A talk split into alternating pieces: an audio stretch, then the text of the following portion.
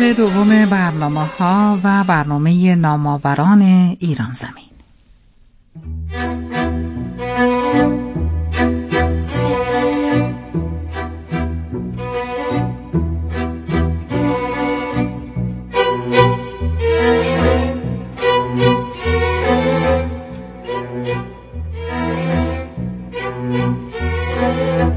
نام آوران ایران زمین.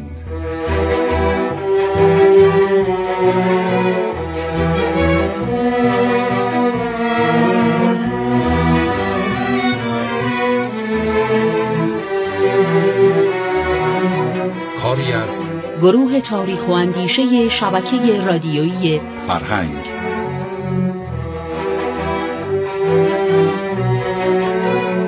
به نام خدا. درود به شما شنوندگان گرامی، علی عزیمی نژادان هستم. امروز هم با برنامه دیگری در خدمت شما عزیزان هستیم.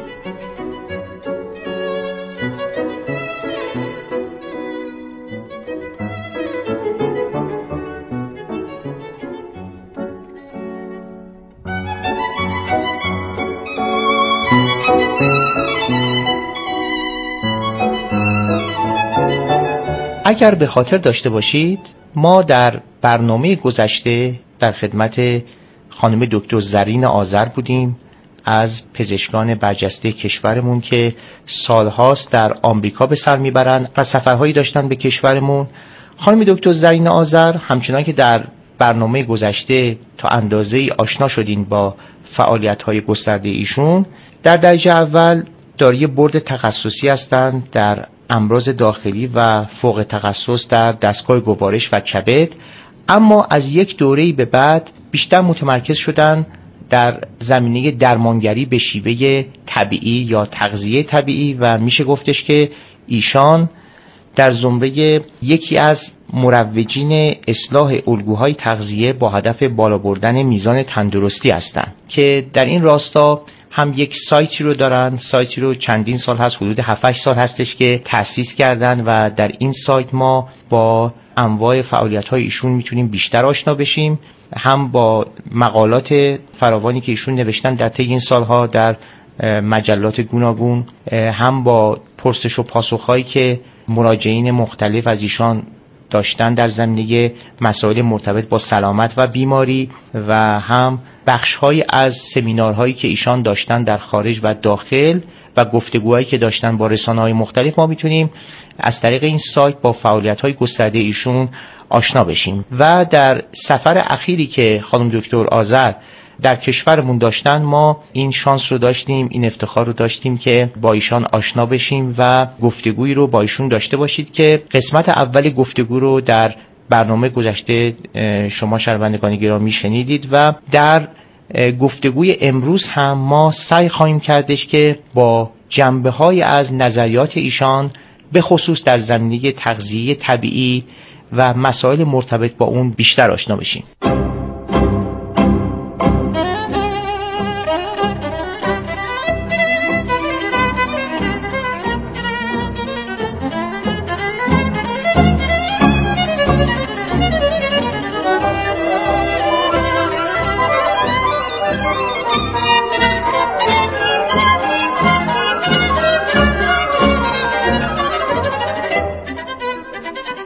خانم دکتر زرین آذر گرامی، بار دیگر از شما سپاسگزاری می‌کنم برای پذیرفتن دعوتمون برای گفتگو در برنامه نام آوران ایران زمین. به شما درود عرض می‌کنم. متشکرم. با سلام مجدد و تشکر از فرصتی که در اختیارم می‌ذارید. در این حال این واقعا افتخار من هست که در خدمت شما هستم و شنوندگان عزیز، و این فرصت رو دارم که بتونم هرچند خلاصه صحبتی بکنیم در مورد برنامه ها و اندیشه هایی که داریم. در انتهای برنامه گذشته شما اشاره کردید به دوره های آموزشیتون در دانشگاه.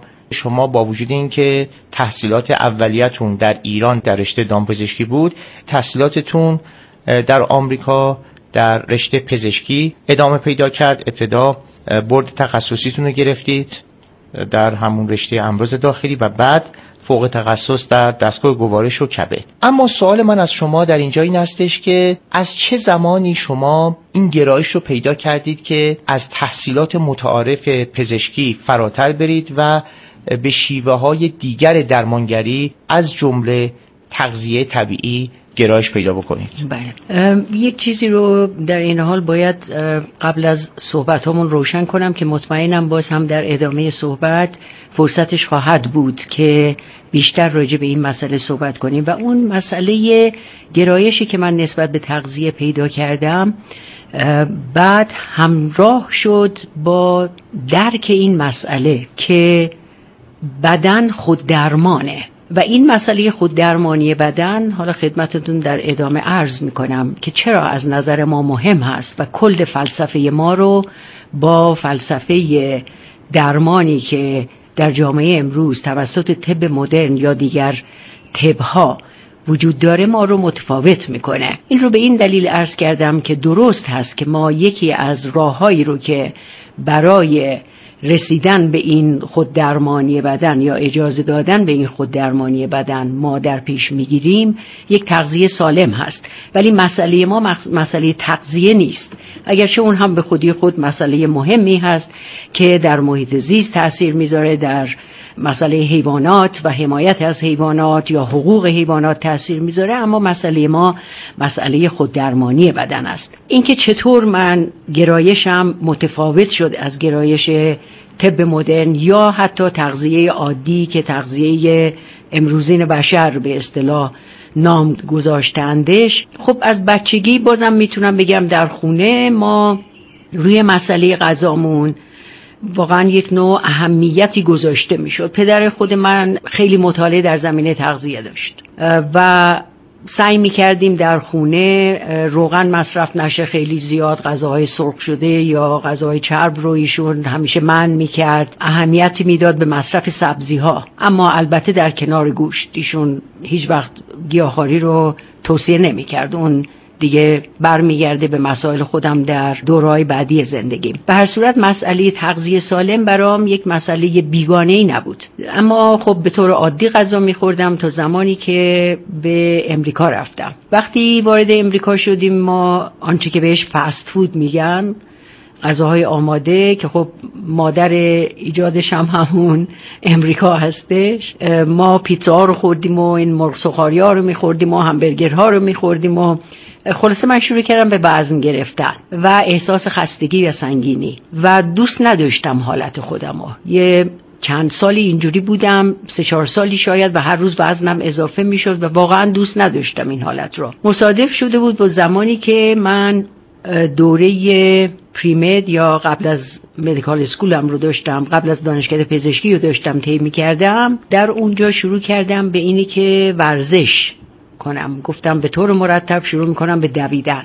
بعد کتاب‌های راجع به ورزش گرفتم، در اون رابطه شروع کردم به اینی که اهمیت تغذیه رو در سلامت برای ورزشکاران یا برای کسانی که به هر صورت میخوان سالم زندگی کنن در کنار ورزشی که میکنند.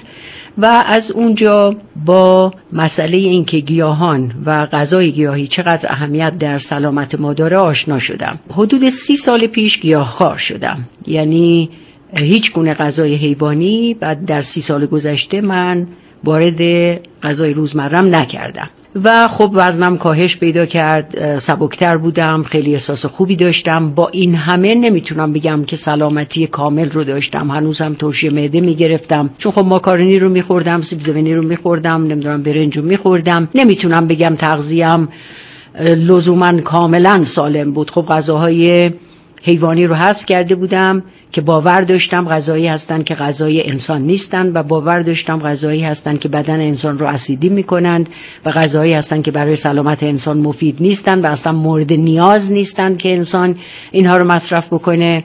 ولی هنوز هم نمیتونم بگم با اون درکی که امروز تغذیه دارم بخوام بگم که واقعا تغذیه سالمی داشتم. در اون دوران در همون ابتدا در جریان گیاهخواری با مسئله حیوانات هم روبرو شدم و اینی که حیوانات هم خب واقعا نه فقط حقوق خودشون رو دارند به عنوان موجوداتی در کره زمین که بتونیم اینها رو به عنوان غذا پرورش بدیم برای خودمون، نه فقط سالم نیست این مسئله، نه فقط سرشار از اضافه کردن انواع غذاهای غیرعادی برای حیوانات و اضافه کردن بسیاری از مواد مختلف برای رشد اینها، آشنا شدم به روشی که اینها رو نگهداری می کردند و اینکه چقدر این روش نه فقط ناسالم بلکه چقدر سبعانه است. به هر صورت مطالعاتی که تو این زمینه داشتم واقعا من رو به این فکر وادار کرد که حتی اگر گیاهخوار هم نبودم به عنوان یک انسان چقدر من حاضر بودم که یک حیوان رو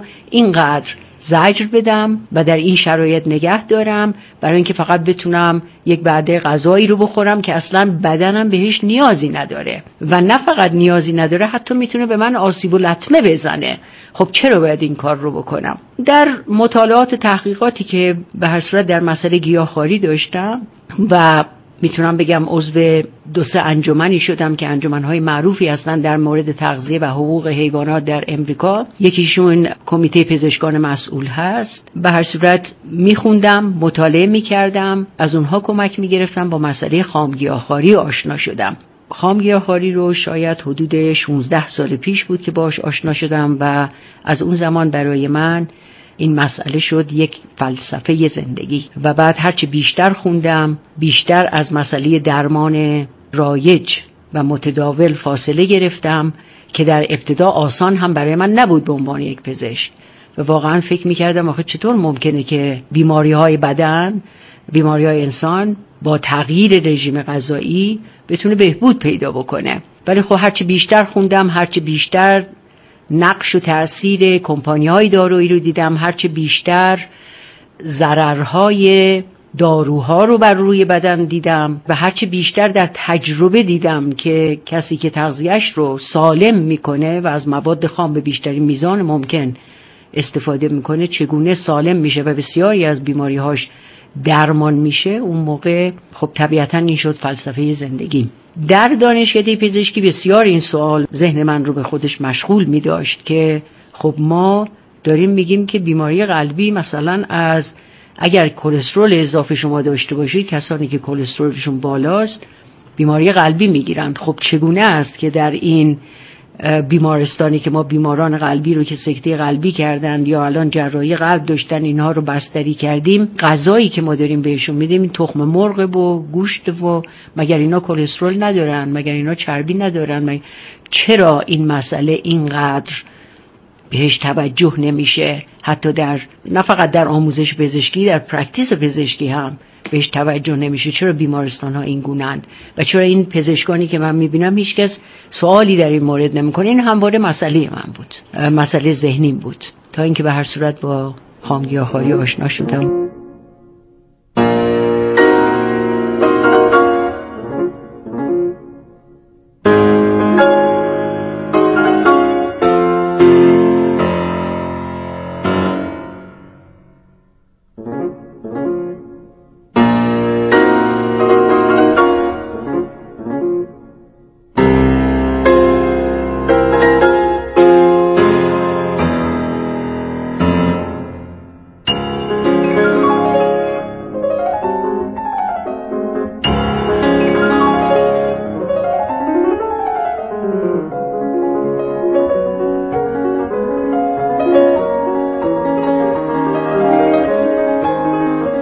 به هر حال شما تخصصتون در همون رشته‌های متعارف بود، به خصوص اینکه در زمینه بیماری‌های گوارشی کار کردید و امراض داخلی.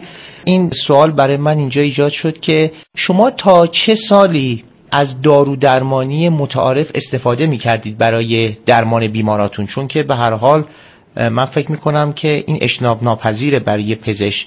شما چندین سالها به حال تبابت کردید به همون شیوه متعارف. تا چه سالی شما به صلاح این شیوه درمانگری رو ادامه دادید، درمانگری متعارف رو؟ بله، من تا زمانی که با مسئله خامگی آخاری آشنا بشم شیوه درمانم متعارف بود. این تا 16 سال پیش؟ تا 16 سال پیش، اگرچه واقعا سوال داشتم، سوال همواره در ذهنم بود.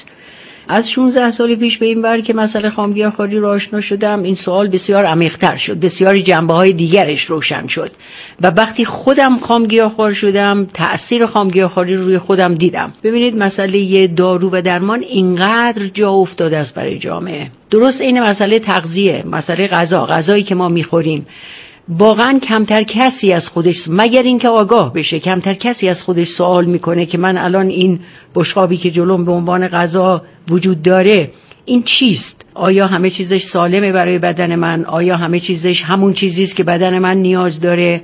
آیا افزودنی های این چیز، آیا رنگ های این چیز، مثال هایی که داریم آشغال غذاها، مثال هایی که داریم همین پیتزا و همبرگر، مثال هایی که داریم کبابی که به شدت روی آتش زغال میشه و اون زغال سرطانزاست. ما نه فقط این اطلاعات رو نداریم، بلکه این کنجکاوی یا سوال هم به دلیل عادتی که داریم، عادت روزمرهمون، سوال هم برامون پیش نمیاد که این چیست واقعا که ما داریم مصرف میکنیم به عنوان غذا. همان گونه است مسئله برخورد به دارو. انقدر مسئله مصرف دارو عادی و طبیعی در جامعه جا افتاده که اگر فردی سرش درد میگیره هرگز از خودش سوال نمیکنه خب من چرا سردرد دارم؟ فوری میره داروخانه برای خودش آسپرین میگیره و آسپرین میخوره. نمیگه خب من آیا راه دیگری دارم، مثلا اگر امروز برم در رخت خواب بخوابم سردردم بهتر خواهد شد یا نه، اگر یک لیوان آب بخورم ممکنه این کم‌آبی برای من، این ممکنه استرس شبانه، ممکنه بیخوابی، ممکنه هزار موضوع، ممکنه غذای بسیار چرب و چیلی و سنگینی که خوردم. بنابراین مسئله دارو اون زمان برای من همین بود که خب طبیعیه آدم باید از دارو استفاده کنه. در دانشکده پزشکی هم به ما میگن دارو چیزی است که شما به وسیله اون، دانش پزشکی خیلی عظیم شده، خیلی بشر پیشرفت کرده که ما این داروها رو داریم قادریم بسازیم و به اصطلاح اینها رو در اختیار بذاریم برای سلامتشون. یعنی به گونه این عرضه میشه انگار که واقعا این موهبت الهی است که این گونه نیست. در حقیقت موهبت الهی بدن انسان هست و با تمام مکانیزمی که داره برای سلامت بودن، و اون دانش رو از ما، اون آگاهی رو نه فقط از ما دریغ می‌دارند، بلکه این آگاهی رو به نحوی واقعا تحریفش میکنند. برای این همه من هم مثل همه فکر میکردم دارو پاسخ هر چیزی است. و حتی یادم هست که مثلا در دورانی که فوق تخصصم رو انجام میدادم، اینو چند جای دیگر هم در همایش ها ذکر کردم، من همواره حالت ترشی معده داشتم، حتی زمانی که گیاهخوار بودم، و همواره سردرد داشتم، به خاطر اینکه خب ما شبها کشیک بودیم و میبایست بریم بیمارستان و این استرس و استرس دوران فوق تخصص و با مریض سر و کار داشتن شبانه روزی، و هر صورت کارمون زیاد بود و من این قرص مثل نقل و نبات مینداختم بالا که سردردم خوب شه. به اینجا رسیدم که حتی خونریزی معده دادم. زمانی که با فلسفه خامگی آخاری، یا بهتر بگم فلسفه خوددرمانی بدن آشنا شدم و رژیم غذاییم رو عوض کردم به مصرف سبزی ها، میوه ها، مغزها و دانه های خام، اون زمان دیدم ترشی معده من برطرف شد، سردردم کاملا ناپدید شد، دستم به خاطر اینه که من اندوسکوپی زیاد میکردم و درد میکرد مچ دستم. خب ما بر مبنای کارمون مدام میبایست با دست راستمون اندوسکوپی های مختلف، هم شونمون درد میگرفت هم دستمون درد میگرفت. دیدم درد دستم برطرف شد، مفاصل خوب شدن، سالم شدن، نفس نفسی که میزدیم برطرف شد. یعنی روی خودم تجربه کردم و دیدم این عجب داستانیه. بنابراین گفتم خب روی مریضامم بیام این کارو بکنم. اگر فردی میومد به من میگفت، و خب ما اکثرا با این مسائل معده و روده سر و کار داشتیم دیگه، اگه کسی میومد میگفت من ترشی معده دارم، ازش میپرسم خب دیشب چی خوردی؟ و اگر میگفت من پیتزا خوردم مثلا در امریکا با فلان نوشابه، میگفتم خب چه چیزی انتظار داری؟ خب باید ترشی معده داشته باشی. اون زمان بود که به جای دادن دارو به اینها سعی کردم که روش زندگی و تغذیهشون رو بهشون به صورتی آموزش بدم یا منتقل کنم که چه تأثیری داره بر مسئله سلامتشون. و هرچه جلوتر رفتم بیشتر نتیجه گرفتم. یعنی بیمارانی که واقعا گوش میدادند به این چیزها، من میدیدم این بیماران دارن درمان میشن، این بیماران خودشون از قرص دارو رها میکنن و واقعا فهمیدم خب قرص و دارو اصلا نیاز نیست، یعنی نیاز بشر به خاطر بیماری که داره از کمبود قرص و دارو بر نمیخیزه که حالا پاسخ یک بیماری و وسیله درمان دادن قرص و دارو باشه. از اون زمان گذاشتم کنار.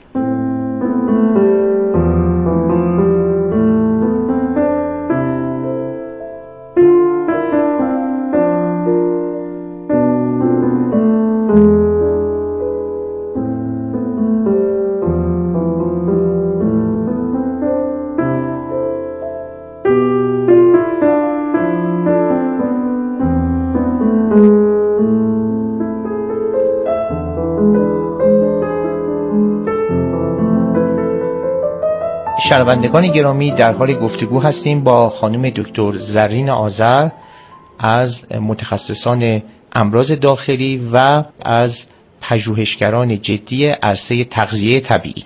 خانم دکتر، اگه بخوام به صورت خلاصه ایده های شما را در رابطه با سیستم تغذیه طبیعی که منجر میشه به تندرستی بازگو بکنم، این هستش که شما معتقد هستید که ما اگر همین مواد گیاهی رو، یعنی شاخه های مختلف به صدا مواد گیاهی رو مصرف بکنیم به صورت تازه و به صورت طبیعی و این رو در هر روز در دستور کارمون قرار بدیم و البته اگر به لحاظ روانی و به لحاظ ورزش و در واقع حرکات بدنی هم وضعیت زندگیمون رو به صورت متعادل در بیاریم، به ندرت دچار بیماری یا بیماری خواهیم شد و سلامتمون رو حفظ خواهیم کرد. و در این راستا شما هم با مصرف مواد حیوانی، هم از گوشت و لبنیات مخالفت جدی دارید و هم با مصرف داروها. در واقع این میشه گفتش که خلاصه ایده های شماست که البته منبعث است از همون چارچوب مکتبی هستش که به هر حال در عرصه جهانی هم به هر حال در جاهای مختلف دنیا رواج داره، در کشورهای مختلف غربی و شرقی، که در کشور خودمون هم در سالیان اخیر به همت شما و تنی چند از دوستان به هر حال این ایده رواج پیدا کرده. اما من می‌خواستم یکی دو تا مسئله رو در حاشیه صحبت شما بپرسم. یکی این که با توضیحاتی که فرمودید به نظر میرسه که خب شما به دنبال رویکرد آلترناتیو هستید، یعنی به گونه‌ای در ادامه خب یکی از شاخه‌های هولیستیک مدیسین قدم میگذارید و با رویکرد آلترناتیو، یعنی جایگزین، یعنی جایگزین تمام داروها و مواد غذایی باید بشه مواد طبیعی، با رویکرد آلترناتیو، نه رویکرد به اصطلاح مکمل و کامپلیمنتری. یعنی رویکرد شما در واقع این گونه نیستش که میشود این نوع سیستم تغذیه طبیعی رو همراه با اون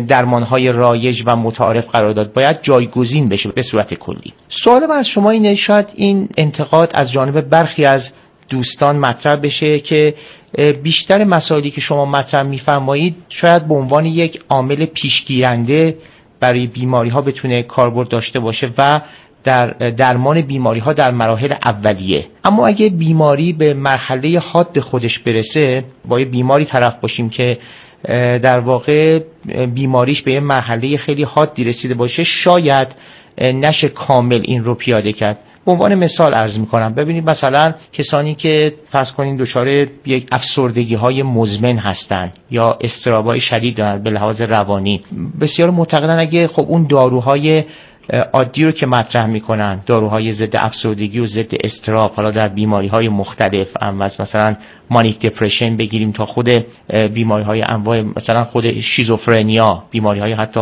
که اختلالات روانی شدید، کسانی که به این بیماری ها دچار هستن، آیا واقعا میشود حتی با سیستم تغذیه‌ای اینها رو درمان کرد؟ یا کسانی که به لحاظ بدنی مثلا فشار خونای خیلی شدید دارن، نوسان فشار خون دارن، آیا اگه ما اون داروهای دیورتیکا رو که متداول هست در درمان فشار خون رو بذاریم کنار، آیا بیمار دچار یه شوک نمیشه؟ یا خیلی بیماری های دیگه، حالا مثلا در پزشکی رایج مسلما برای بسیاری از بیماری ها حتی اجباراً این رو تجویز میکنن که باید مواد گیاهی مثلا در دستور کار قرار بگیره، مثلا مثل خود یوبوست. من فکر می‌کنم به ندرت پزشکی هستش که فرض کنیم برای یوبوست درمان گیاهی رو قطع بکنه و تجویز بکنه که فرضاً داروهای دیگه‌ای که استفاده میشه، به ندرت پزشکی است. اما برای بسیاری از بیماری‌ها که در مرحله حاد هست، به نظر میرسه که بسیاری از پزشکان برای این اعتقاد دارن و بسیاری از مردم برای این اعتقاد دارن که اگر اون داروها قطع بشه در واقع ممکنه حتی خطرناک باشه، باعث مرگ بشه و یا بیماری حتی شدیدتر بشه. من ببخشید طولانی شد، میخواستم برخی از نظریاتی که وجود داره در این زمینه رو اینجا بازگو بکنم. بله متوجه هستم، مرسی. درست میفرمایید شما. ببینید ما چند تا نکته رو در صحبتاتون هست که من شاید یه توضیح بیشتری از زاویه نظری خودم بخوام بهشون اضافه بکنم.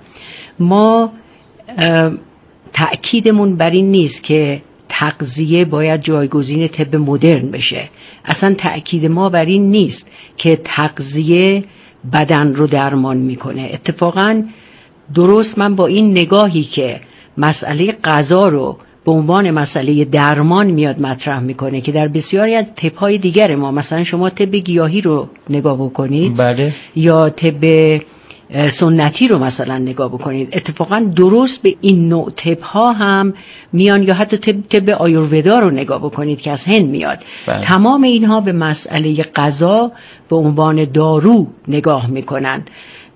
اون به اصطلاح کدی که من از گفته بقراط آوردم فقط به خاطر این بود که اتفاقا من با اون نظریه هم با اون شکلی که ایشون مطرح کردن که غذا داروی شما باشه موافق نیستم، ولی فکر میکنم جنبه فلسفی بسیار عمیق‌تری داشت که اینجا بهش میپردازم که ایشون این رو میگفت.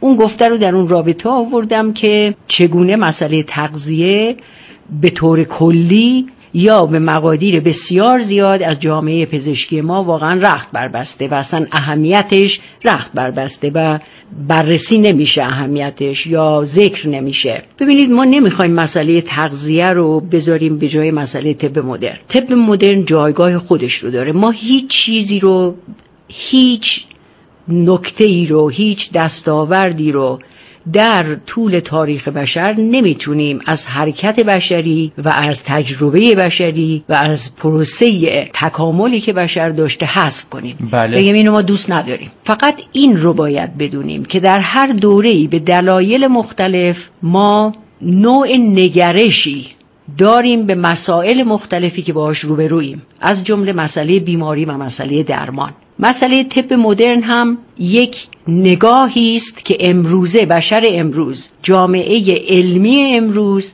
به مسئله بیماری و درمان داره. طب مدرن بدون شک برای این دوره دستاوردهایی داشته. این دستاوردها چی هن؟ همین امروز اگر همونطور که شما فرمودید اگر کسی بیماری حادی داره، فرض کنید بنده اینجا الان سکته قلبی بکنم، بلافاصله میخوام که برم منو ببریم بیمارستان و این سکته در حال اجرای قلبی رو شما توسط طب مدرن درمان کنید. چرا؟ چون بدن من به حالتی رسیده به دلیل یک زندگی نادرست که من اصلا در من مسئله سکته قلبی داره اتفاق میفته. یعنی ما شرایط ایجاد بیماری هایی رو در جامعه صنعتی یا متمدن ایجاد کردیم توسط تغذیه نادرست، توسط روش زندگی نادرست، زندگی مدل نشسته و حالا دوری از نور آفتاب، اهمیت ندادن به مسئله خود بدن، که حالا من میام دچار بیماری قلبی میشم.